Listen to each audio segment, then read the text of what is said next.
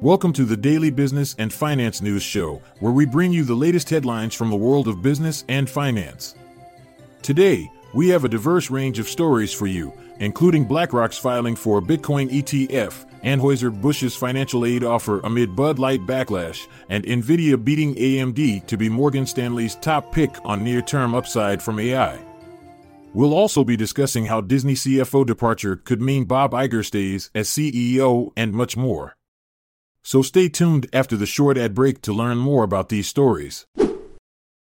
BlackRock has filed with the SEC to launch a Bitcoin ETF called iShares Bitcoin Trust, with Coinbase as its custodian. The ETF aims to simplify investment in Bitcoin and would be the first of its kind if approved. Wells Fargo predicts that the market could experience a surge similar to the dot com era until the Fed raises rates by at least another percentage point. Strategist Chris Harvey believes that new economy stocks will not fade until the economy and old economy stocks do, which may not happen until rates reach 6% plus. The S&P has risen 16% this year, with Nvidia up nearly 200%, Apple up almost 50%, Microsoft up 45%, Alphabet up 40%, Amazon gaining 48%, Meta up over 125% and Tesla rising more than 135%.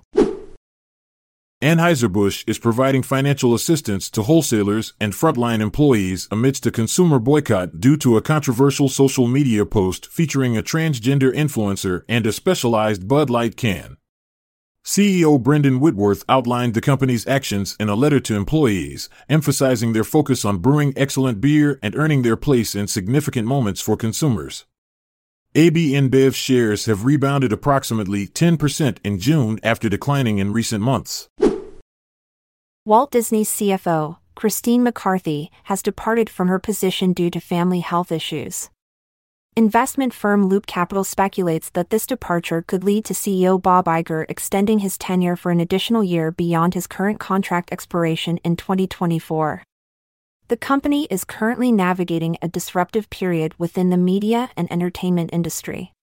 As a result of McCarthy's departure, Gould has lowered his estimates for Disney's fiscal 2023 and 2024 earnings per share.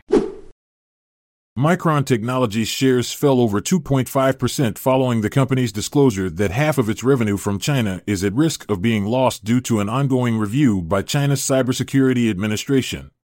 This revenue represents a low double digit percentage of Micron's worldwide revenue, and the company is taking steps to mitigate the impacts over time.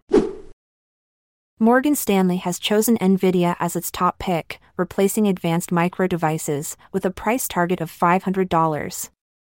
The analysts believe that the most important aspect of current conditions is the AI theme, and only one company is in a position to beat and raise this year. Making Nvidia its top pick reflects significant potential for near term upside as the only company likely beating and raising due to AI in calendar year 23. SoFi Technology stock dropped 7% as two more analysts downgraded the stock, citing its 100 plus percent year run up.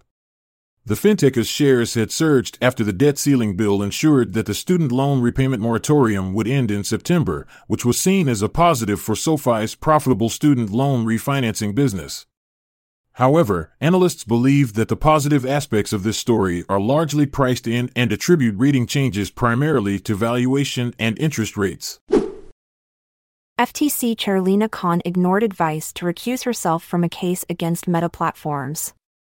The agency was reviewing Meta's $400 million purchase of virtual reality startup Within Unlimited.